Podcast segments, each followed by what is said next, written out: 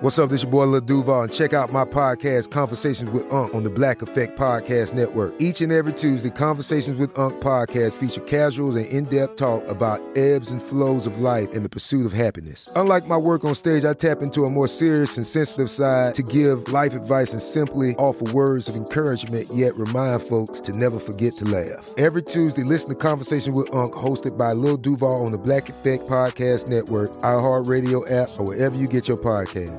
Presented by AT&T. Connecting changes everything.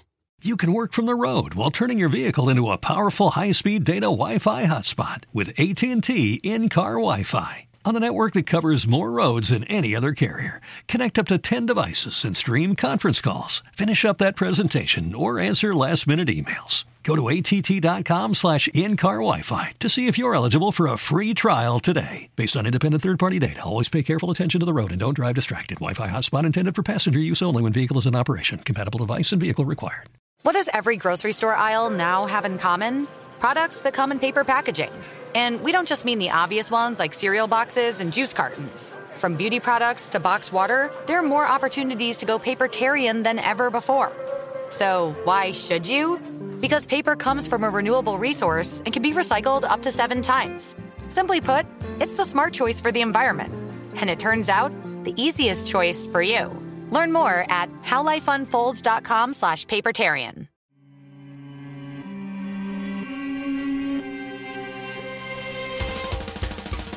Welcome to Creature Feature, a production of iHeartRadio.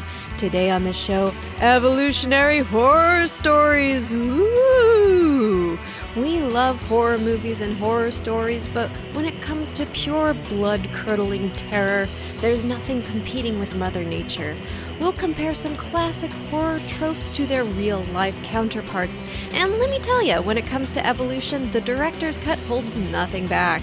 Parasites that contort your body and mind to their will, evil flowers, and even more evil worms. Discover this and more as we answer the age old question how much DNA do you have to steal to survive radioactive blasts? So, guess what? I bought you a one way ticket to a little place I like to call Imagination Station. Imagine that you're happily living your slow paced, comfortable life, eating a salad and being a generally chill person. One day you notice your salad tastes a little funny, but hey, no sweat. But that's when all the trouble starts. You begin to feel weird inside, as if something is happening in your body, as if something is growing. Then you start to feel a strange pressure in your eyeballs. It feels like something is shifting, moving, multiplying. Over the course of a few weeks, your eyes begin to swell, bulging out of your skull. As your eyes swell, you begin to lose your sight, and you can only imagine how horrifying you must look with two huge ballooning eyes hanging out of your sockets. All you can make out is the faint difference between light and dark. You feel dizzy and out of it, and oddly compelled to follow the faint light up, up, ascending almost blindly up a staircase until you feel a gentle breeze on your horribly mutated face. Are you on a roof? Is that the sun? The next thing you know, a huge bird descends upon you and rips your eyes out of your skull. Joining me today is writer, retired film critic, elephant apologist, and co host of the podcast Night Call, Emily Yoshida. Hello, thank you for having me. Did you enjoy our little uh, I horror am story there? So intrigued. I'm so glad I came for a gross episode. I'm ready to do this. Um, did you watch the movie uh, Bird Box? Yes. You know Yeah. how? I, okay, so I watched it. I actually had an advanced screening of it because I Uh-huh. was doing. I have um, Pro Bird Rights is my Twitter, and so I uh, did did a little advertisement on it, and uh, so they sent Those- me, and I was like, huh, interesting. the birds don't fare very well, I feel like, in Bird Box. No, they're put in a box. Yeah. It's an outrage. It's an outrage. So Yeah. I called it out on its anti-birdism. but yeah, I, I guess the the premise is like you if you look at the thing, it infects your eyes and makes you go crazy. Right. That like there is something in the atmosphere, something we never really quite see that is so horrifying that it makes you like lose your mind and your eyesight. Right, And you right. turn into a zombie type creature. Right, and you like do something crazy Yeah. and And you try to get other people to to open their eyes. Right, right, exactly. Uh, yeah. And then John Malkovich is like, "Hey, it's me, John Malkovich, in this movie. How's it going?" God, I forgot he was in that. Um, this this the movie. Yeah, I I watched that movie maybe on Christmas Eve. I can't remember. I had to write about it, and it was like a really bad way to ring out last year, movies wise. I did not enjoy that movie. I totally forgot that John Malkovich is in it. I've wiped most of it from my brain. well, I've good news for you because I have a real life version of Bird Oh, Box that good. is much better. Oh, good. Um, so I want to talk to you today about Leucochloridium paradoxum. okay. So, it is an endoparasitic flatworm, and endoparasites live inside the body. Uh-huh. And it lives in the temperate forests of North America and Europe. So, you know, close, close, close, to here. close to home, yeah. It likes to parasitize snails and birds. And it does this in a really weird Cronenberg esque way.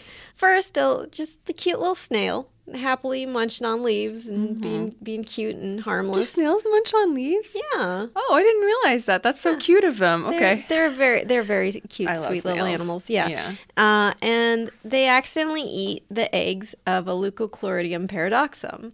Then these eggs begin to hatch inside the snail's body. So think back to our little horror story Mm-hmm. where you feel something growing and shifting inside you. This is the this is the life of the snail now. Uh-huh. The first stage larvae are small, thin, transparent worms with no mouths, and they travel through the snail's body and up into its eye stalks. Uh, so inside the eye stalks, the Leucochloridium paradoxum. I'm going to say that word as much as I can. Leucochloridium paradoxum. Yes. Wow. They transform into sporocysts, which is a sac of undulating tissue that, after a process of asexual reproduction, contains up to hundreds of Leucochloridium paradoxum larvae. I mean, same. Big mood. Yeah. So, to be a sack. so these these sporocysts cause the snail's eye stalks to become unnaturally engorged. So, just big throbbing sacs of sporocysts. Are they? Is this like noticeable? If you saw a Yes. snail, you would know. Like, oh, fact- something's up. Oh, is there a fact- picture? Oh, good. Oh, better than a picture. I have a gift for you, a video. and it is Oh, this no. video Oh, no. that you get to watch Oh, no. with me right now. so here you have the snail. What's that? Well, Is that the worm? yeah. oh my god! Oh my god! I'm to va- paint a visual picture for the listener. Its This is eyes bad. are strobing and pulsating. It looks like a thing is throbbing and breathing inside of the eye stalks. It looks like it has a heartbeat. Like the eyes Yes. have a heartbeat. It's crazy. It looks Oh. like it looks like a, a terrible organic accordion scrunching in, inside of the eye. Uh, there's bands of green and white, and it's it's moist. I would say. very moist. It Yeah, very moist, looking. Uh, that's always a good good descriptive Uh-huh. word, moist. So they pulsate in the snail's eyes and create a strobe effect of red, green, white, and yellow bands and brown spots. It's very hypnotic looking. Yeah, very psychedelic. Yes, it uh, kind of looks like two wriggling caterpillars attached to the snail's head. This is accurate. And this is the exact effect that the Leucochloridium paradoxum is after. So, birds find this caterpillar mimicry display to be very enticing and tasty looking. One thing you got to understand about Leucochloridium paradoxum is that it has one goal in life to make it inside of a bird and mature into their adult forms, at which point they can reproduce in a decadent hermaphroditic orgy inside the bird. I gotta get inside that bird. Gotta get inside that bird. I like. I, I can imagine this being a musical. Like, Yeah. And from the point of view of the worms, like the opening number is like the "I Want" One song is day, like one day I'll be inside of a big bird. See that bird up there? I'm That'll- gonna be inside it one I'll day. be, that'll be me inside of that bird, mating. oh God. So, the Leucochloridium has uh, one problem, which is that snails don't really want to be eaten by birds. So, usually they are within the dense foliage of the forest where birds are less able to access them. And the Leucochloridium paradoxum gonna keep saying that word as much as I can. Do you, do you know what each parts of the Latin mean, or can you Nope. break it down? Oh, well, Okay. paradox, um, I think means paradox. That seems right. That seems like a good guess. And leucochloridium, I think, means Luke, you have chloridiums.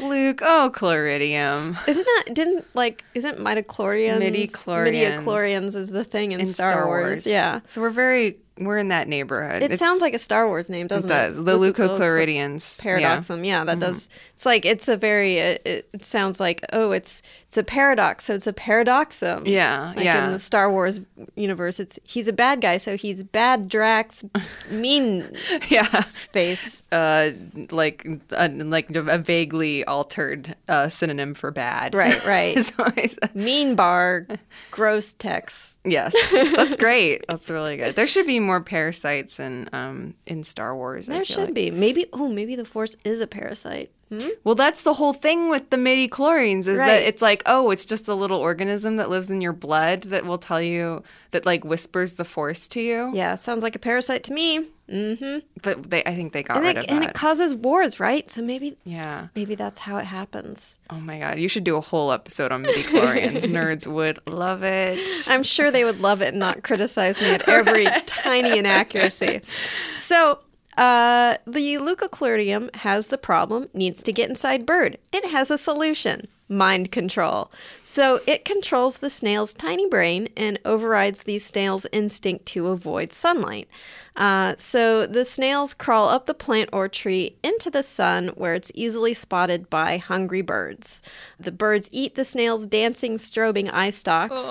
Uh, and if the snail survives, it can actually regrow them Oh, okay. and start the horrible process anew. But it when the eye stalks are eaten by the bird, is the is the leucochloridium then out of its system or Out of the snail? Out of the snail. It's a good question. I, I guess it depends on sort of the timing of events. Like if it ate a bunch of it and like there could be more inside of it still. Um, but uh, it could be uh, Okay. at that point if it's alive. Right. The birds are not discerning. They'll They're just not eat very whatever. surgical when yeah, they exactly. swoop down to eat snail eyes. Exactly. The question is how do these terrible leucochloridium paradoxums control the snail's brain? So uh, we're not sure, is the short answer. The long answer is a 2013 study by, uh, I believe it, it's a uh, university in Poland, I think it's called Wroclaw, uh, found evidence that the leucochloridium does indeed mind control its snail victims, but they said that, quote, both the ecological influence of the parasite and the mechanism by which it accomplishes its visibility have remained more of a puzzle than one might expect. We think that such a situation is quite embarrassing, and thus we would like to encourage the readers to undertake studies of this host parasite association, which I think, so I think this is like a translation thing, uh, f- probably from Polish to English, but I just think it's funny. Like, this is impa- We embarrassing should that we able don't to know. figure this out. This parasite controls a brain and we don't know how. It's embarrassing. it's a scourge for the scientific community. Well, I mean, is it not just something as simple as I mean, I'm sure I'm not a scientist, so if they can't figure it out, I can't figure it out. But uh, but it's not just like it turns off whatever part of the brain of the snail wants to seek darkness and be It could be. It could be uh, because we know. So another parasite that we've talked about on the show before and it's quite famous is the Toxoplasma gondii or gondii, uh, and it uh, infects rats and makes them mm-hmm. unafraid of cats. And that mm-hmm. they've found there's an actual they cause an actual lesion in the rat's brain that kind of fuses two parts of the brain the, the fear and arousal sort of parts of the brain and it makes it so that rather than fearing the cats they actually feel this slight attraction towards them. Yes it's definitely possible that they could be just physically shutting off that part of the brain mm-hmm. Like with a lesion or something or it could be modifying the neurochemical uh, Yeah. balance of the brain. It's hard to say because it's embarrassing, but they don't know yet. Somebody's got to get on this. So once the bird eats the parasite, it- it reproduces inside the birds, and the bird poops out their eggs. And doesn't really hurt the birds, other than it is still a parasite. It siphons off some of the bird's nutrients, so that's always a negative thing for the bird. But it doesn't it doesn't kill them. Um, but then it poops it out, and the whole cycle begins anew. Oh, man. the circle of life. The circle of worms. The circle of worms. So this body horror kind of makes me think of the thing. You know how like Mm-hmm. like the, the the thing in- infests the people, Yeah. causes, er, and then it's what does it like? Okay, remind me of it. It Uh, eats them and turns them into a thing. Yeah, I, I can't remember the exact mechanics of it, but yeah, it's something like that. I yeah, it's um, but yeah, like I think I any kind of uh organism or thing that feels like it just as easily exists as sort of like a disease, like a possessing force, Right. Not just not just a worm or an organism that's got or like a a, a, parasite, but something that you know shifts your mind and everything. That's always really creepy to me. Yes, I'm always yes. like super into that. I mean that like I don't know if this is on the docket for today, but have you talked about um, the um, the barnacles um, that infect the crabs? We talked about this. Oh, on- interesting. we talked about this on Night Call. This was a big um, focus of obsession for us. I believe we have an entire ep- like, uh, or it's like it's in the title of the episode Right. because we were so into these guys. Um, but they do a similar thing where they they kind of um, they actually like s- effectively switch the gender of the crab that they've Oh, interesting. um, they've infected, and then um, kind of. Uh, also infect its brain as well to Right. like make it um, want to reproduce. So it's like it's pretty wild. Like that stuff is. I mean, I guess we're lucky as humans that so far nothing, as far as we know, can really do that to us. Or can it? Maybe I don't know. Uh, that that's so interesting. Uh, it says it's okay. It's called uh, Sacculina carcini. I- I've actually not heard of this parasite before, so I'm really excited. It is a parasitic castrator of a crab. Yeah, it gets That's into a- male that's a- crab. That's a nice combination of words. Parasitic castrator. Yeah. Um, so it's uh, It basically turns it. It takes over its reproductive system and replaces Right. it with the barnacle's reproductive system. It like grafts itself onto it and then turns and then tries to get like its eggs fertilized. I believe. I don't know. It's been a second since I looked at this, but yeah, it, the, so the parasite uh, messes up with the development of the crab's genitals, and then they atrophy, uh, and then the um, I see. So the parasite makes the male crab uh, develop feminine characteristics. The eggs of the parasite are secured under the abdomen. Um, yeah, it's it's a, f- a feminist hero. Um, Oh, I see. So, so if the parasite is removed from the host, the female crabs will regenerate their ovaries, but uh, males will start developing ovarian tissue and, Mm-hmm. and basically turn into females. Uh, that's so interesting. yeah, That's crazy. It's yeah. It, that that one kind of blew my mind a little bit when we had a, a listener send that to us. I want so the thing in the movie is it like basically steals like human DNA. Mm-hmm, You know, at least there's not like a real animal that steals DNA. Right. Or is there? Oh, boy. Boom. Uh there is, yeah. okay. So, welcome to our horrible little stage, the uh, Bdelloid rotifer. So, I bet you're wondering, what's a Bdelloid rotifer? Well, it's a class of rotifer. Well, so what's a What's a rotifer? rotifer? It's a wheel animal. Does that clear things up? a wheel animal. Okay, so you want to know what a wheel animal is? It is a microscopic or near microscopic invertebrate uh, or type of zooplankton. They live in mostly fresh water all over the world, and they're called rotifer or wheel animals because their mouths look like a teeth wheel. oh, is it like the tardigrade? Is it like that? Similar to that, Okay. yeah. Uh, so he has a little little circle bit. He's got a circle tooth, mouth. tooth mouth. Yeah, but his uh, doesn't actually. so he's not a wheel animal because uh, his doesn't look like it's rotating. These ones they almost look like you know the the um, like a sh- electric shaver with the rotating blades. Uh-huh. It looks like that. Uh, they look like a tube with a sharp butt and a rotating shaver head mouth.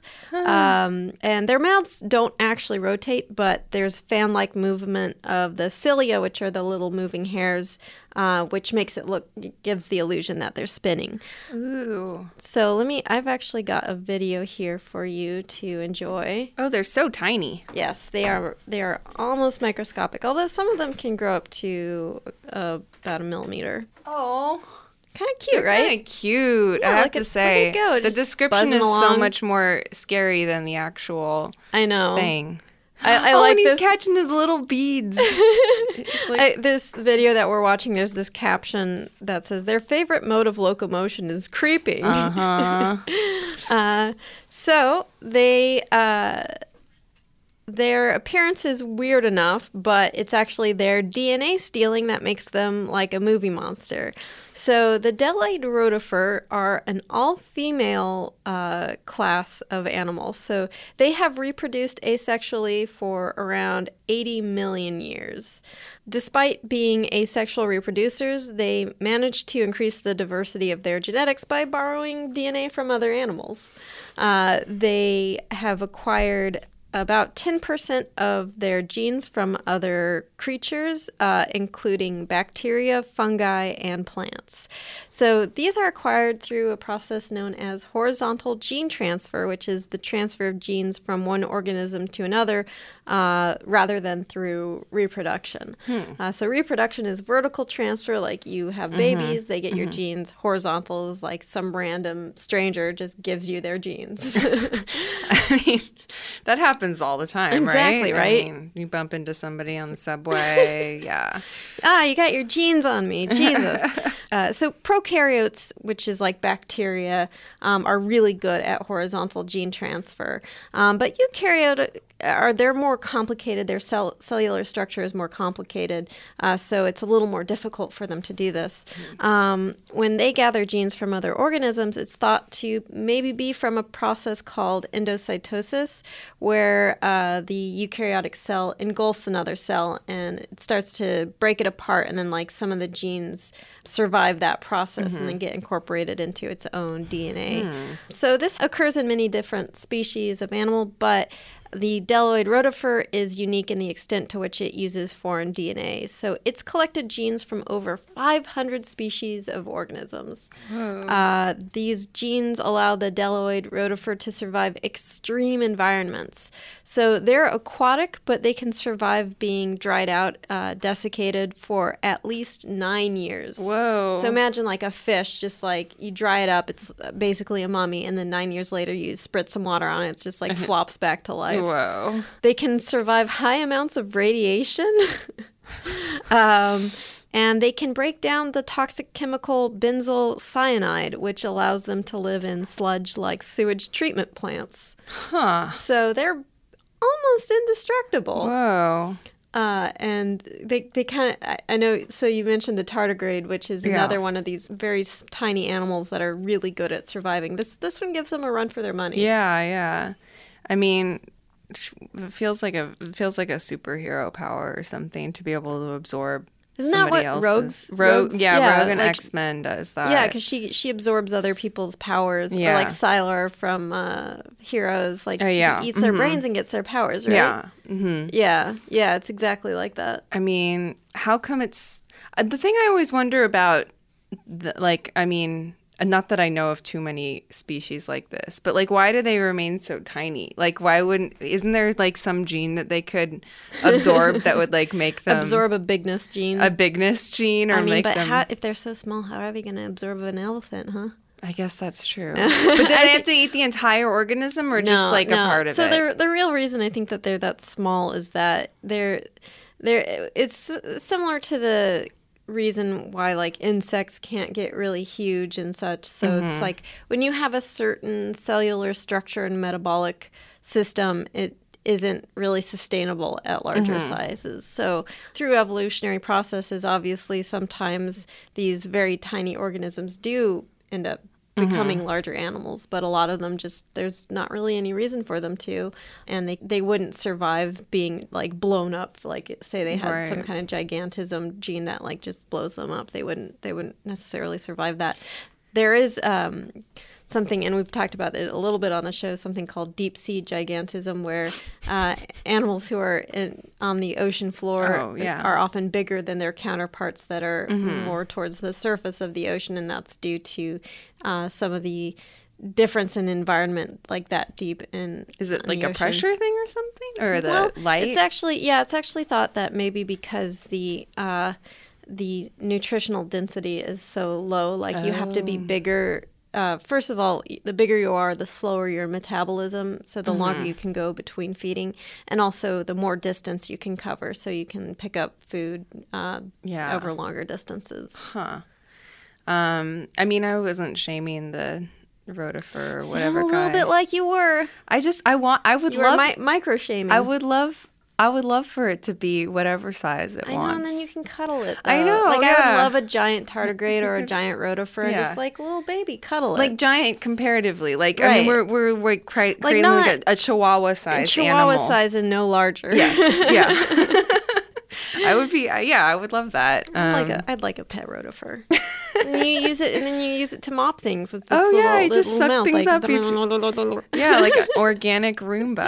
Like that's an amazing idea. Lest you think horizontal gene transfer is reserved for freaky zooplankton, other animals, including humans, can get in on this freaky sideways gene action. It's thought that humans can acquire foreign DNA through retroviruses when they infect reproductive cells and inject their genetic material.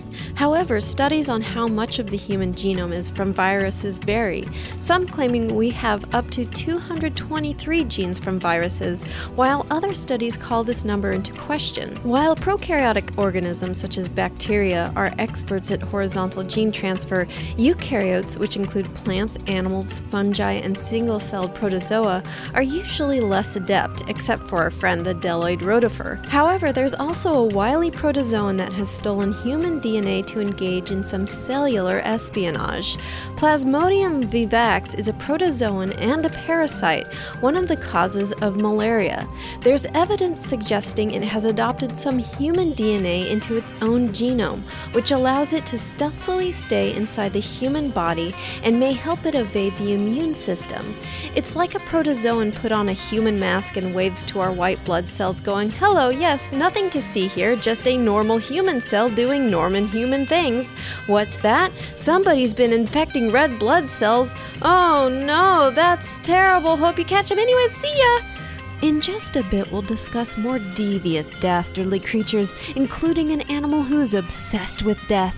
But first, I have a quick message to deliver from Bombas, the sponsor of this episode. So, I'd like to welcome you now to Creature Feet Pod. That's right, we're finally talking about feet, specifically the things we put on our feet.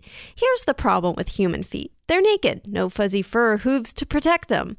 That's where socks come in. Bombas is reinventing the sock from being a mere cloth tube that we use to sheathe our foot parts to being one of the most comfortable experiences known to feet. I've tried out these socks and it's truly like having your feet placed in a chariot made from a thousand soft baby koalas. Don't worry, they're not actually made out of baby koalas. But these socks are adorable with beautiful patterns and colors. Bombas isn't just kind to our feet, they're kind to our neighbors. Did you know that socks are the number one most requested clothing item in homeless shelters? Bombas is on a mission to change that. For every pair of socks purchased, Bombas donates a pair to someone in need. Again, these socks mean business, and their business is giving your feet the most comfortable ride of their lives. My new favorites are their new merino wool socks, designed to be breathable, dry, and never itchy, with just the right amount of thickness. I'm a huge sock aficionado, and I freaking love the socks I got from Bombas. They come in gorgeous designs, and they're so comfortable I never want to take them off. Save 20% on your first purchase when you shop at bombas.com slash creature. That's bombas.com slash creature to save 20%. bombas.com slash creature. Death, Decay, bodies moldering in the ground, flesh dripping off bones. This is not typically the kind of imagery we like to dwell on, but there are some people who are obsessed with the thought in an unhealthy way. Those with Cotard delusion, also known as walking corpse syndrome, believe they are dead or decaying. In some case studies, the sufferer even describes smelling themselves rotting from the inside out. As this is a rare mental illness, it's rather mysterious, though there have been a few documented connections to schizophrenia, depression, brain tumors, or migraine, and it's thought to have something to do with lesions in the parietal lobe, the part of the brain that processes body sensory information and spatial awareness. A dysfunction within the parietal lobe may cause a self negating delusion where you think you don't exist or are dead and rotting. But there are some animals who are obsessed with decay, and happily so. Their whole lives revolve around putrefaction. They live, eat, breathe, and mate within the underworld of decay. Yeah. So, Emily, you want to talk about carrion beetles? Sure. As if you have a choice. Anyways, carrion beetles are a family of beetles found all over the world who like to eat, well, carrion. Carrion. Yep. Um, I'm afraid to do the Google image search. it's not so bad. They just Okay. look like beetles and probably eating a dead thing. So, carrion beetles have an adorable habit of laying their baby larvae onto the carcass of a decomposing animal, so their babies have a corpse to feed on as they pupate. Isn't that nice? Hmm. Good parents. Oh, yeah, nice parenting. So, the problem that they have is that a lot of other insects also love to eat dead, rotting things, so they have a lot of competition. Carrion beetles have developed a few interesting solutions. So, the genus Nicrophorus or burying beetles are the are the undertaker of the animal kingdom. Burying beetles will engage in wrestling matches. Oh, that is so weird. It's just like out of nowhere to determine who will be the undertaker. So, males will fight males and females will fight females until only two emerge victorious. These undertakers, damn it, what is that? Why is that? All right, uh, I'm sorry, last one, I promise. They work in pairs to bury the bodies of recently dead animals, like rodents, even up to the size of a rat. So, a pair of these undertakers can bury a rat in just a few hours. They dig under the carcass, which sinks deeper and deeper into the earth. Then they, the burying beetles complete their undertaker duties by shoving the loose soil on top of the carcass. So, inside of the tomb, the burying beetles strip the fur or feathers off the carcass and use it to line the burrow. So cute and sweet. Oh, So cuddly and cozy. I love to have my final resting place inside of my own skin and fur. Right, right, exactly. so then uh, it gets better. They rub their butts and mouths all over the body, Mm. releasing antimicrobial excretions. Mm-hmm. Antimicrobial excretions. This is so goth. I know, it is pretty goth. So these excretions help preserve the body and prevent odors of decay from attracting other scavengers. The female burying beetle will then lay her eggs in the nursery tomb, where they have a soft, delicious dead body waiting for them to feed on. Nursery tomb. It kind of makes you think. It's kind of a, a Makes you think, total, dude. Yeah, paradox, man. Life, death, it's all the same. New life sprouting out of dead things. Mm-hmm. Dude, whoa. Again, circle of life. Uh, so, in a lot of insects, parents are kind of like they lay their eggs and then they just go, see ya. And then that's it. But the burying beetles are really nice, good parents. So, the parents continue to care for their larvae inside of the crypt. They will feed the larva regurgitated rat corpse in response to begging from the larva. I know I talked about uh, in this in certain species of burying beetles they have that uh, wrestling match, but in other species they will bury large cadavers as a group effort, and then they raise their larvae communally. Adorable, Wow. so sweet. Just like everybody sharing a dead body, getting along. Yeah, Singing. much more harmony than many uh, human Exactly. If we could all just come together Over one corpse. children, over one corpse, e corpses plurbum. Yeah. So, some carrion beetles have developed a rather different strategy uh, from burial. Here, I want you to look at this photo Oh boy. and enjoy it. Oh boy. So, what could you describe that for our viewers? Um, It looks like a beetle that has a bunch of maybe little beetle larvae all over it. He's wearing a coat of babies, basically. A coat of little mites yeah. is what's going Oh, on. Oh, it's mites. Yeah. So Okay. he's wearing a. It's you- from a distance, like oh, cool fur coat you've got there. Oh, it's moving. Oh, God. God. it's moving. uh, so uh, some carrion beetle species and mites have developed a symbiotic relationship. The carrion beetle allows mites to completely cover its body like a taxi for mites. Um, the mites hitch a ride to the nearest dead mouse or whatever.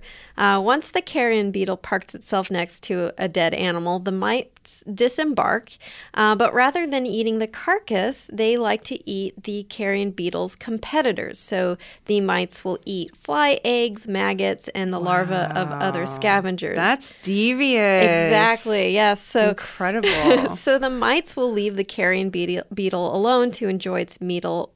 Meal. Is- is the beetle meal? Beetle meals. Uh, a- its meal of rotting mouse, while the mites destroy the beetle's com- competition and clears the path for the beetle to lay its own eggs on the body. this feels like succession or something. Ah, you're right. Beetle succession and mites just, you know, like in that movie Willard, where he con- he makes friends seen with the rats. It's Oh, it's- oh, yeah, yeah, He yeah, makes yeah. fri- it's got the sound like Ben, you are a rat, but I love you. That's Uh-huh. how it goes, right? um, and, and it's this like loner, reclusive guy who like he's browbeaten by the rest of society and Mm-hmm. his work and his boss and everything, and then he makes friends with a bunch of rats. Yeah. and his rats eat eat all of his like competitors and Yeah. stuff. So um, that's uh, basically this, but with a beetle and Yeah. little mites on it. Uh, It's good to have friends. it is, isn't it? That's what that song. help that's you with what your that song job. is like. yeah. Like mites. It's good to have a lot of friends. Eat all of my competition. so many species of carrion beetles actually have warning coloration because, surprise, surprise, they taste like death. Uh, Probably after eating all those dead things, I would imagine. So they are bright red and orange, kind of like biohazard signs. Um, and they can excrete nasty stuff out of guess where? Guess where? Their butts. Yeah. Yeah. I mean, where else Where would one else? excrete? exactly. So these this nasty goo that they excrete out of their anuses turns predators off, and it apparently smells like death, Okay. um, but death. So who would have thought that uh, a beetle that like eats, Eats- lives, mates, raises their children inside of dead things Yeah. would have like their perfume smell like death? Yeah. I Yeah. Mean, I Oh. mean, it's like your lifestyle at that point. Oh, point. do more. Yeah. Um, so speaking of smelly dead things, uh, have you seen Stranger Things? yes. So I didn't mean to call Stranger Things a smelly dead thing, but No, it's okay. I'm going You go. somewhere. And you've seen the the Demogorgon, that Yes. flappy face. Yeah. Um, so I want to talk about the Rafflesia arnoldi, which is also known as the corpse lily. That's pretty goth, Mm-hmm. isn't it? that sounds like a goth, like a goth name. Like, hi there, I'm Corpse Lily. I'm Corpse Lily. You can call me Lily Corpse. um, that's actually a really good like goth character. Yeah. So here's here's a picture of the Rafflesia or corpse lily. it's such a big boy. It's a big boy, a big flappy boy with a big mouth in the center. the hole is the, the alarming thing. It's like Yeah. that, you know, the fear of holes. thing. Yeah, like yeah. that. That's really triggering for that. Yeah, the the it's sort of that that Junji Ito kind of Yeah. uh, look of like a thing that just has a big hole in it. Yeah. What's in the hole? Is it more death? Yeah, a mouth filled with death, probably.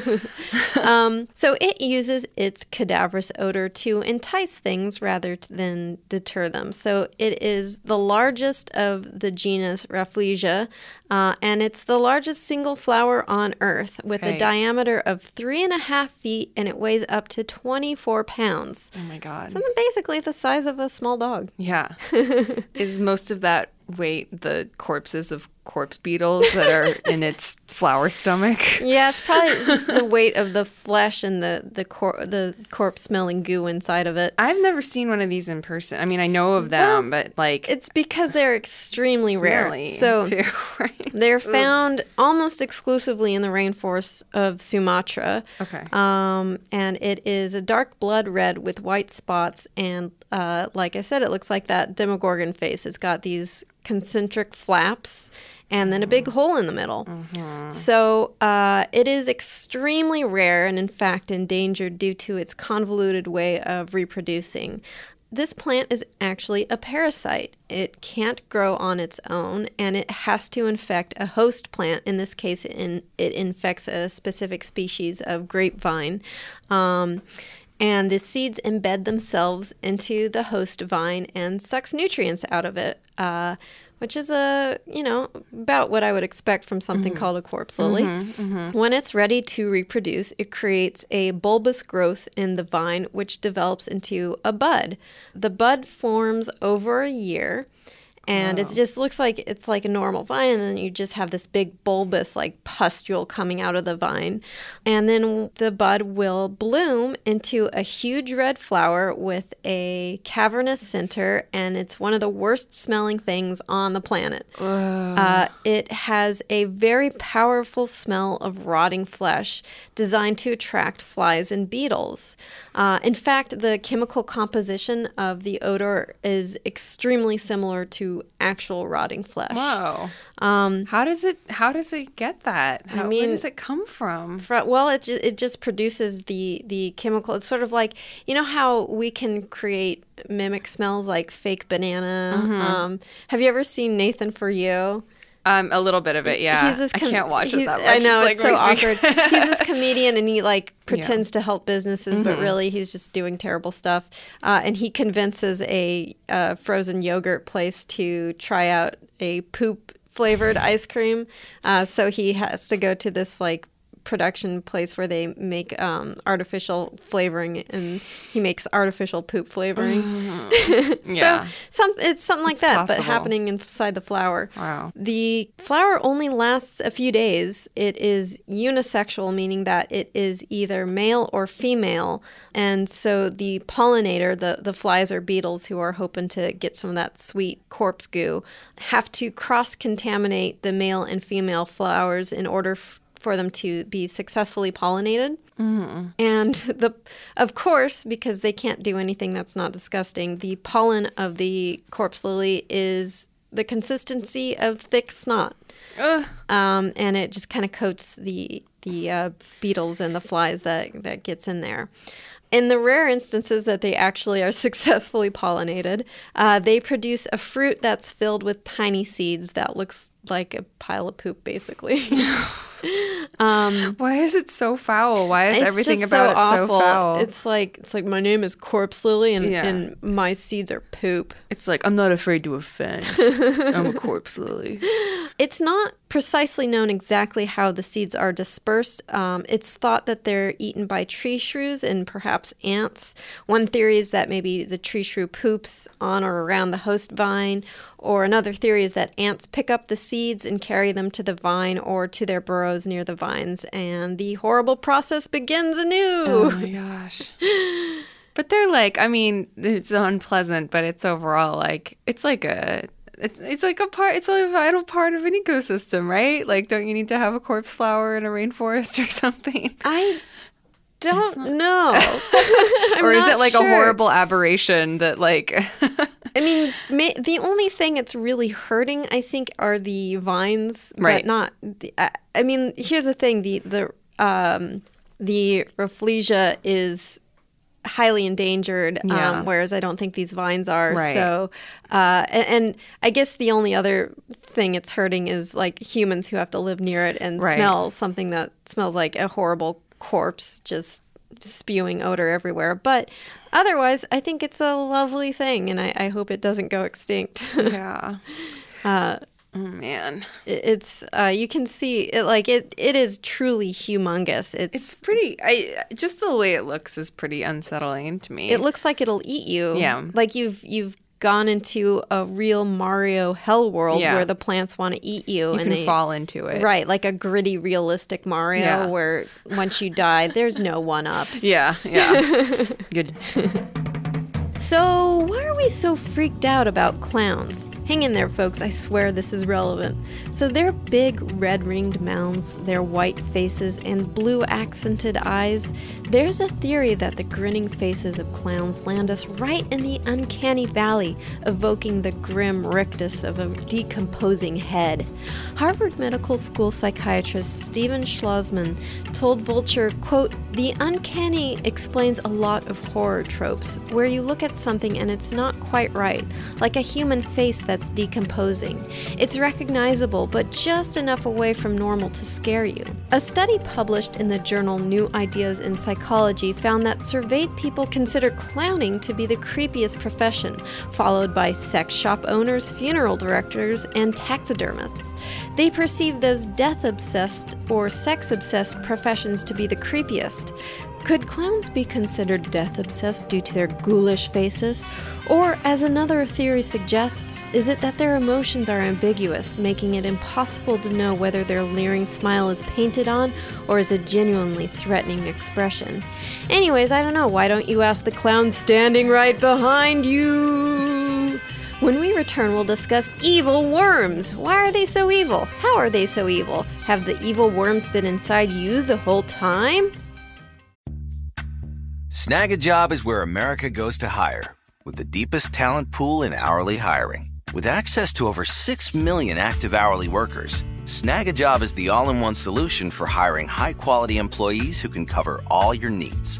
On demand, temp to hire, part time or full time. You name the position warehouse worker, retail associate, grocery store clerk, fitness trainer, baker, stylist, bellhop, podcast producer.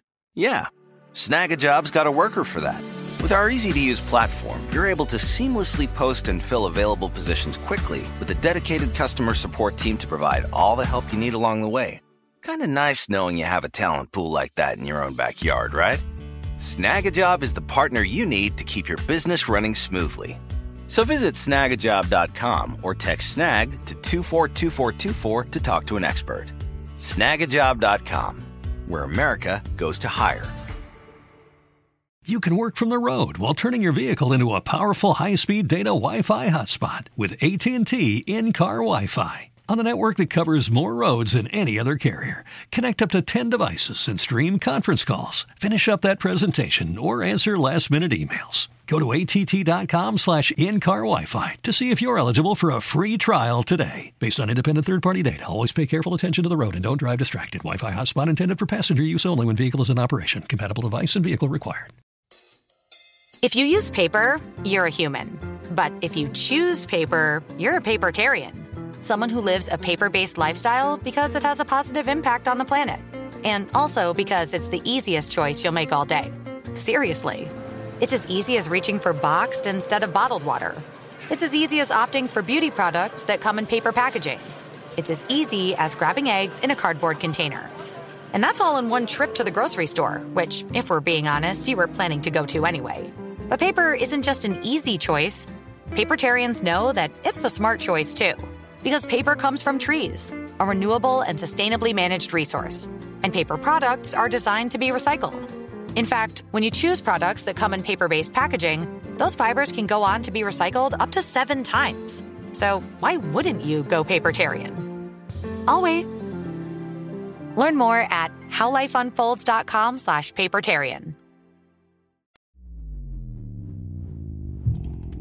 Hi, it's me again, and welcome to another edition of Imagination Station. Today, I'd like you to imagine that something is growing inside you. Again. You know something is wrong as you feel your body being filled up with some kind of massive, wriggling creature. But at this point, it's too late. You can't speak. There's some dark force preventing your voice from working. There's nothing you can do about it. It continues to grow, filling up your torso like you're being filled with some sort of nightmare spaghetti. Finally, you feel your mind start to crumble. Water, you think. Water. I need water. You stumble your wretched body towards a lake, numbly aware that you probably can't swim. Oh well, a voice commands you, louder. Water. So you jump into the cold, dark depths of the lake. As the light of the sun fades away and you feel yourself sinking into the dark waters, you're dimly aware of something happening. An impossibly long, hose like creature wriggling its way out of your guts, squirming to freedom as you drown. Luckily, guess what? You're not a cricket or a grasshopper. Well, I don't think so. No, I as far as I know, I certainly hope not. You look you look like a human, but you you know. Look, I, I'm I, I'm not I'm not one to judge. If there's any if there's anything we've learned today, it's that um, you know, not all creatures are what they appear to be. Exactly, we could be filled with crickets. Yeah. so uh, the cricket is a very unlucky animal, uh, as is the grasshopper and any other insect that is the victim of the parasitic hairworm, aka Nematomorpha, uh, which is a phylum of nematode. Um, so, like many parasites, the parasitic hairworm is a sadistic creep. Uh, it infects insects and arthropods. There are two species of parasitic hairworm that uh, parasitize crickets. You want me to try to suffer through these uh, these Latin Oh names? Let's gosh. see: Spinochordodes tellinii and Paragordius tricuspidatus. Whoa. Good good good effort. Boom. I think I got this perfect. Um, so they parasitize crickets and grasshoppers and force them to do their horrible bidding. They grow inside of their host cricket or grasshopper and they occupy the poor insect's entire body cavity, uh, except for the head and legs. First, they short circuit the cricket's brain and stops them from chirping, making them less likely to be eaten by predators. Uh, they release a protein that alters the cricket or grasshopper brain's chemistry, causing them to deliriously seek out bodies of water. Once inside the water, the hairworms wriggle out of their host like eating spaghetti in, in reverse out of your butt. Does that make sense? So I've got a video for you because I know oh you boy. want it. Uh-huh. Uh-huh. You've been looking forward to this video this whole time I've been talking about it. Yeah. And here we go. Oh, so here's the cricket, and it's in the water. And what's that coming Oh. out of it? Oh god. What is that? That's interesting. That's a, Oh, my god. Oh, is God. that is that a huge worm? No. That's a huge worm. It's so big. it's so big How is that whole worm in that cricket? It's jammed in there. It's just it's just coiled up in there. And- oh, it's so gross. Mm-hmm. Oh, that was Oh, so here's another video of it if you want to keep watching it. There's like a bunch of them coming out of that oh, one. Boy. oh, poor cricket. Don't you worry, no folks. idea. I'll, I'll include a link to this video in the show notes Good, so good, you good, too can experience the demon spaghetti that is the hairworm. It's like the way it's like swinging around, yeah, just trying like to like undulating, out. like seeking its way out Out of the butt. Yeah, out of the butt. It's actually, I think it's actually bursting through the abdominal cavity, which is great. Oh, is wow. great. Yeah. Um, So uh, the crickets and grasshoppers drown. They don't normally like to jump in water because they don't really like to drown. They Right. usually just sip uh, things like dewdrops and stuff like adorable. Mm-hmm. They don't. Uh, they don't try to. But like when they're infected with the hairworm, they'll just like jump right in. the water's fine, Oh and the worms are coming out of me. I mean, that is that is pretty devious. See, that feels more like morally, um, yeah, like it feels more predatory than just Heinous. Heinous, perhaps we could say. Yeah, some of these other ones. I don't know Yeah. why. It's Well, like the body takeover thing. I guess. Right. It's just the the enti- how incredibly invasive it is to like take over the entire body, like be spooled up inside of it like a coil of hell, and then uh, just like then it drives it to kill itself unintentionally, and then it like bursts out of the body, just and then it goes and mates and. Ugh. So it's it's it needs to it needs to grow inside of the the cricket's Yeah. body. It That's- absorbs nutrient. It's uh, absorbing the nutrients from the cricket, like just directly through its skin, like a, you know. Okay. Again, it's de- I mean, really, demonic spaghetti is the best way I yeah. can describe it. Yeah. It's like possessed spaghetti. Getting Yes. possessed by spaghetti is what happens to the, the crickets. Well, so how long does it? So it, it basically matures to like adulthood, and then and then finds the water and jumps out. Mm-hmm. Yeah, and then and it- then what does it do for the rest of its life? Mates and reproduces. more little Makes more guys? little little uh, Yeah, Whoa. that will then get unintentionally eaten by uh, the crickets and. I don't. Yeah. I mean, there's so there's like fear of holes, right? But there's Yeah. also like there's something about that like a, a, a curvy. I have like my uh, my iPhone headphones right here, but it's like that kind of thing of just like Noodle phobia. noodle phobia Yeah. of like stringy things, especially when they're yeah. moving. It's like Yeah. Well, at least we're humans, so we're safe. Or are we? I got some bad news. Oh no. Yeah. Oh no. Because I, I, I got to tell you a story about guinea worms. Oh no. So, guinea worms infect humans and they manipulate us in a similar way. So, normally I'll maybe jokingly say, oh, don't Google this, but then you actually Google it uh, and it's fun. Seriously, if you are eating, if you have any kind of sensitivity to things, like do not, this really, I'll describe it. I will describe it in lurid detail so you don't have to Google. And I, I refuse to put it in the few show notes because that is, I- I really Cruel don't want unusual. Yeah, exactly. So the uh, guinea worm will infect humans when we drink water containing water fleas who they themselves are infected. Uh, so the fleas die inside of the human's gut and they release the guinea worm larva. The larvae develop into adults and reproduce inside the, the person's intestinal wall. Um, and the here's where it gets fun. The female adults migrate down the host's leg, which is apparently extraordinarily painful. Um, and then it tries to exit through the foot, which is again extremely painful, as you can imagine. So, a painful blister forms on your foot as the female burrows her way outside. Uh, and this causes people to go seek out some cool water to wash their foot because it's in incredible pain.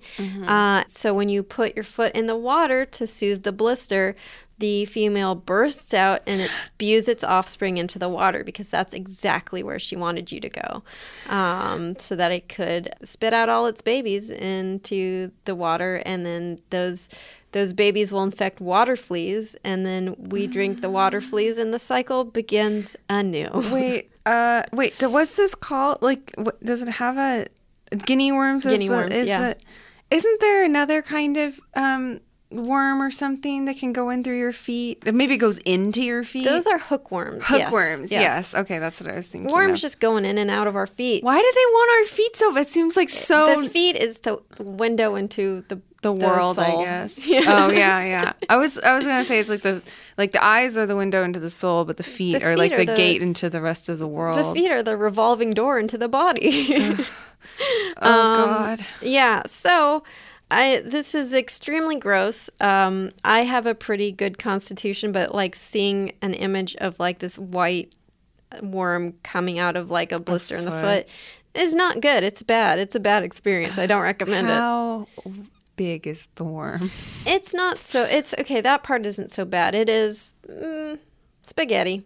It's like a spaghetti. that's- it's it's a it's still really too long- Much. it's a really long. It's pretty long- long. Yeah, it's pretty long. Mm, no, Yeah. I don't want it. Yeah, I don't want it wanna either. Look at it. I do have some genuinely good news. This used to be a much bigger problem, but policies of water filtration and protect, protecting water sources have nearly eradicated these parasites in humans. Okay. So, get this in 1986, there were over 3 million cases of guinea worm annually. Really? Um, and this has been reduced to only about 30 cases. Like Wow. three three zero in 2017. So That's from millions, incredible. yes, this is a really a big success story of, you know, humans conquering a horrible parasite. yeah. Um, Where do these tend to show up? I I think in uh, Asia and Africa. Okay. Um, although it can be, I think it was in um, South America to a certain Mm-hmm. extent as well. I think in a lot of regions where you can have sort of the, the tropical and subtropical uh, areas is where you get it the most. Mm-hmm. But yeah, now I, I think it's like there. It's you can count it on your fingers how many cases Yeah. there are. So that that's a real, real That's great good. success story. Yeah, yeah. It doesn't kill you or anything if you have it, you, but you No. could probably get infected, I guess. Yeah, so so yes, the complications that arise from it are like um, infection of the of the blister and a lot of pain, and um, I, I think you you could get dangerous uh, side effects from it, but it no, it doesn't generally Right. kill you. And the and the way that it you know compels you to get to the water, that's mostly just because of the pain in your Because of the pain. It's not a brain infection thing no, like some of these. as other far as we know, no. Okay. Um, we there's the only real, I think, documented case of a parasite controlling the human brain is again our, a show favorite, the the toxoplasmosis, Mm-hmm. um, which is the same one that infects the rats and makes them cozy up to Right. cats. And that that is it's not so much that it doesn't control our behavior like it controls the rats, but it can potentially cause um, sort of trigger certain mental illness like schizophrenia and Oh, wow. depression and even OCD, which is uh, Oh man, yeah, the human mind is so fragile. yeah, yeah. But no, this is no. See, this is not as bad because it's just causing It's- horrible blisters yeah. on your feet. Yeah, I mean that's all very understandable. That doesn't Right. have quite the kind of existential. Right, right, uh, exactly. yeah. Although I, I just wonder because there's so many there's so many parasites that their whole thing is mind control. It's just like it feels like a matter of time before something evolves to hijack the human brain. and Yeah. cause a cause a horrible apocalypse. Yeah, I'm kind of shocked that it hasn't happened. yet. Right. I know. Right. Um. Well, Knock on wood, unless the parasites are coming out of the wood. just like brain infecting termites crawling up your nose. Yep. Um, so speaking of horrible things, remember the chest burster from Alien? Of course. Um, or like the the Brundle fly, fly from The Fly with Jeff Mm-hmm. Goldblum, and how it's like this fly, like at he gets he goes in a transporter and he merges his DNA with a fly, and then like and his he starts to transform into a fly, but in the final stages, he just like this fly creature just bursts out of his entire body. Mm-hmm. Good news. This actually happens in a certain species of ribbon worm who have a very unique way of maturing. So uh, these are called heteronymid. Wait, well, let's try the skin. it's okay. I'm just looking at more gifts of parasitic worms. Oh, good. so- That sounds like a good plan for you to do. Uh-huh. Ha- have you had lunch yet? Uh, yeah. So, hetero, heteronemerteans are a species of ribbon worm. Um, they start out as tiny, near microscopic. Near microscopic larvae who look a bit like bobbly jellyfish. Here, let me show you. They're not so bad looking, honestly, until you understand what's going on. So, look, they, they look like they look like little, uh, like a little yeah. like mushroom. They're really baby tiny guys. Little- they look, yeah, they look like a baby pacifier. Yeah. but they're not. mushrooms. There's nothing pacifying about this. so, uh, rather than growing and changing in sort of the normal way, they start to grow a little worm inside of them. Uh, and as the larva goes around eating plankton and nourishing itself, it's also nourishing this little worm that's growing Mm-hmm. inside of it and getting bigger. You're like rocking yourself back and forth. Mm-hmm, I mean, so far it sounds like my childhood, but yeah. So there are two worms inside of me, a, a white worm and a black worm. And, they both try to eat all my nutrients and then burst out of me. All right, so uh, once the worm reaches a certain size, it starts to eat the larva from the inside out. Um, so here's the here's stage one. You see, like here's the worm kind of inside of it, and then at the ending stage is oh. like this huge thing, and then it eats this like little mushroom shaped larva, and mm-hmm. then once it it starts to eat the larva from the inside out, it actually like bursts out of the larva, and it's actually this worm is not a parasite or anything. This worm is the juvenile stage, the next stage of life of the larva. So it's basically as if you If, your teenage self chest bursts out of your child Yes, self it's like- like, hey, I got acne, check me out. It's like you just look like a weirdly bloated 12 year old, and then suddenly a 16 year old just like bursts out of you. It's like, I hate stuff. oh my god, that's so incredible. I'm going to be goth, and my name is Corpse Lily. Like, and I literally burst out of my 12 year old self. It's like, I have eggs, but they look like poop. 'cause- um. Oh my god, that's so incredible. That feels like a Junji Ito thing. That feels like yeah. just like stepping out of the shell of your old, the Yes. old husk of yourself. This is Oh. known as catastrophic metamorphosis, which is sound, sounds like what it Is is. there any other kind? It is. uh, because it is very it is a catastrophic thing to happen and to hear about also. Oh my god! Wait, so how big is it when this happens? Is it still like pretty microscopic? Pretty small. Okay. Pretty small. But you know, like if you scale that up and you think about that happening, just like th- this creature just bursting out of this, it's Mm-hmm. pretty awful. Oh my god. Yeah. So do you still want these these tiny organisms to get really big? Mm, um.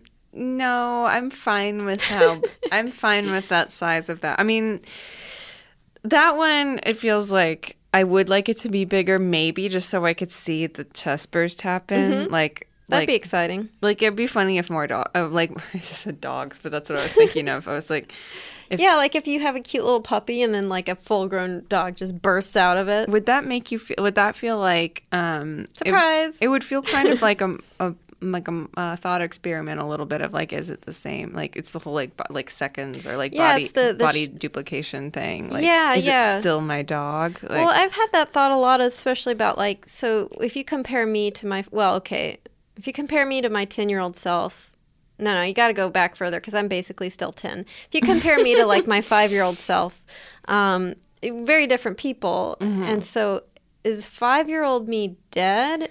And am I a new creature? well, it's crazy to think about. Is like none of the cells that were in your five year old self are still around. Well, actually, so some of them are. some of them are. Yes. Which ones? The a lot of brain cells. Okay. Um, so the average lifespan of cells in your body, I think, is a few, is several years. okay. Um, some cells turn over at faster rates than others. So your a lot of your Skin, like your skin, your your uh, epithelial cells lining your stomach, and all turn over. A lot of cells will turn over in the course of just like a week. Mm-hmm. Um, some turn over in the course of a few years.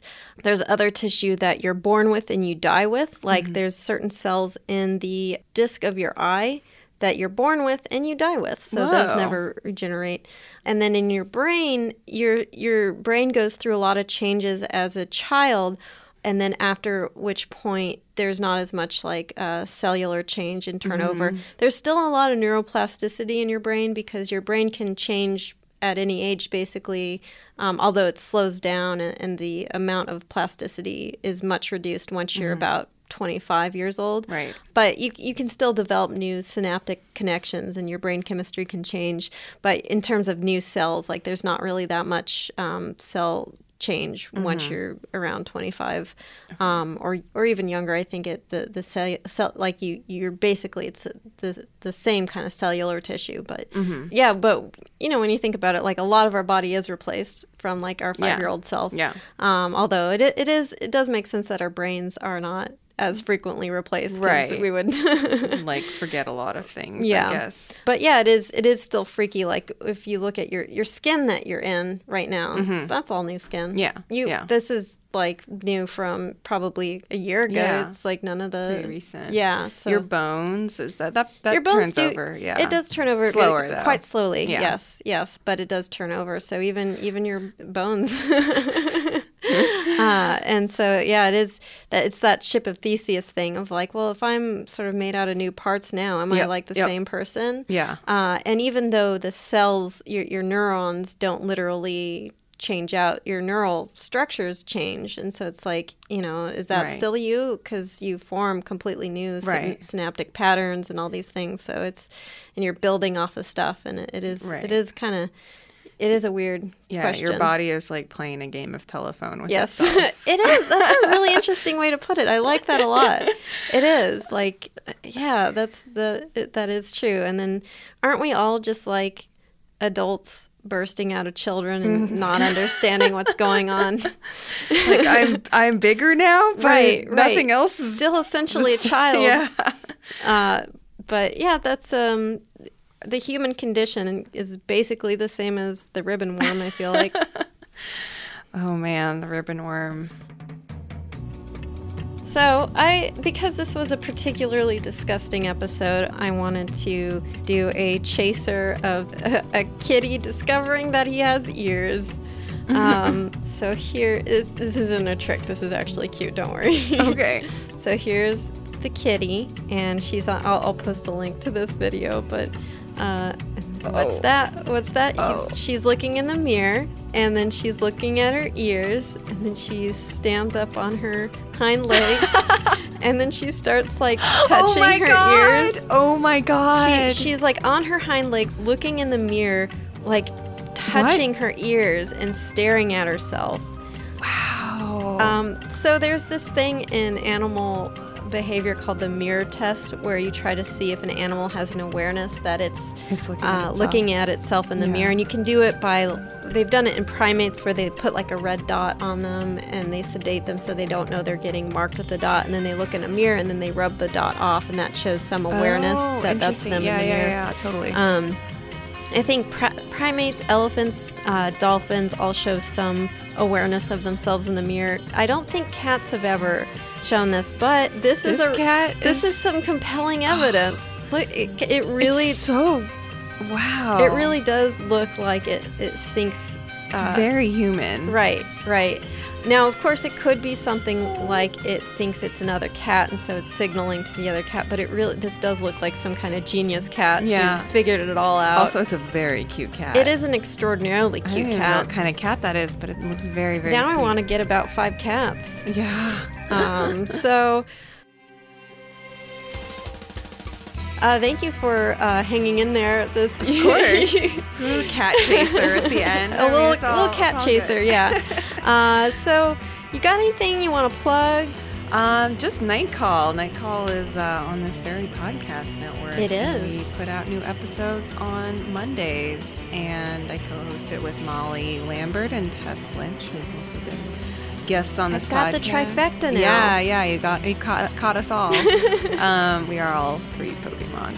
So, um, uh, yeah, and you can follow me on Twitter at Emily Yoshida, and that's kind of it for right now. Um, but yeah, Night Call's also on Twitter, social media, all Yeah, I gotta, well. I gotta come on on your show. Yeah, and, like, definitely. Talk about disgusting things. Yeah, I feel like well, we we tend to do a lot of like creature stuff or Yeah. whatever's in the news that week about some new weird species that was discovered. So it would be great to have an expert such as yourself to, to chat about stuff with. That would be great. An egg spurt An with uh, with uh, An exploding expert. exploding eggs. you can find us on the internet, uh, creaturefeaturepod.com, creaturefeaturepod on Instagram, creaturefeatpod on Twitter. That's F E A T, not F E E T. That's something very different. You can find me on Twitter. I'm Katie Golden, and I'm also Pro Bird Rights, where I try to fight for the birds' rights to eat parasitic worms. Thank you so much for listening. If you're enjoying the show, hit the subscribe button, the stars, the things that happen below the thing in the app, wherever you're listening. Thanks to the Space Cossacks for their super spooktacular song, Exolumina. Creature Feature is a production of iHeartRadio's How Stuff Works. For more podcasts from iHeartRadio, visit the iHeartRadio app, Apple Podcasts, or wherever you listen to your favorite shows. See you next Wednesday.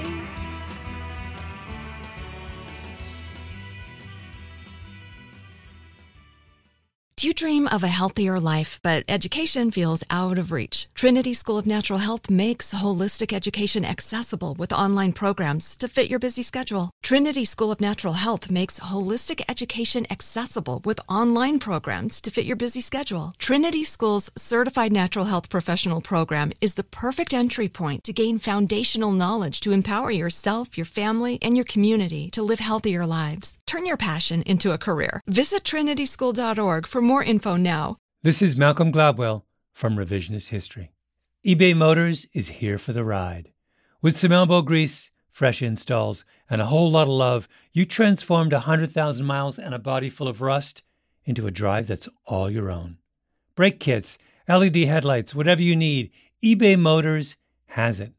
And with eBay Guaranteed Fit, it's guaranteed to fit your ride the first time, every time, or your money back. Plus, at these prices, you're burning rubber, not cash. Keep your ride or die alive at ebaymotors.com. Eligible items only, exclusions apply. What's up, y'all? Janice Torres here. And I'm Austin Hankwitz. We're the hosts of Mind the Business Small Business Success Stories, a podcast presented by iHeartRadio's Ruby Studios and Intuit QuickBooks. Join us as we speak with small business owners about the tools they use to turn their ideas into success. From finding that initial spark of entrepreneurship to organizing payments and invoices, we've got you covered. So follow and listen to Mind the Business Small Business Success Stories on the iHeartRadio app or wherever you get your podcasts.